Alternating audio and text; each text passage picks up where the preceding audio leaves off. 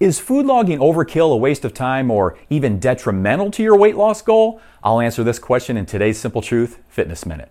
Some say we should just use our eyes, palms, fists, and thumbs to know how much we're eating.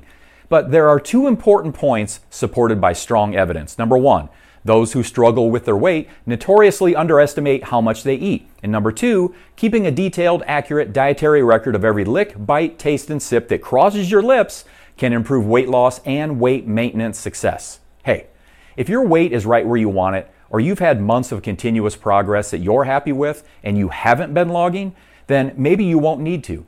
But the simple truth is, if you're starting new, or you're frustrated with slow or no progress, or you want to maintain the weight you've lost, then keep an accurate, detailed record of what you eat, and you'll increase your odds of success. I'm David Greenwald, and that's today's Simple Truth Fitness Minute.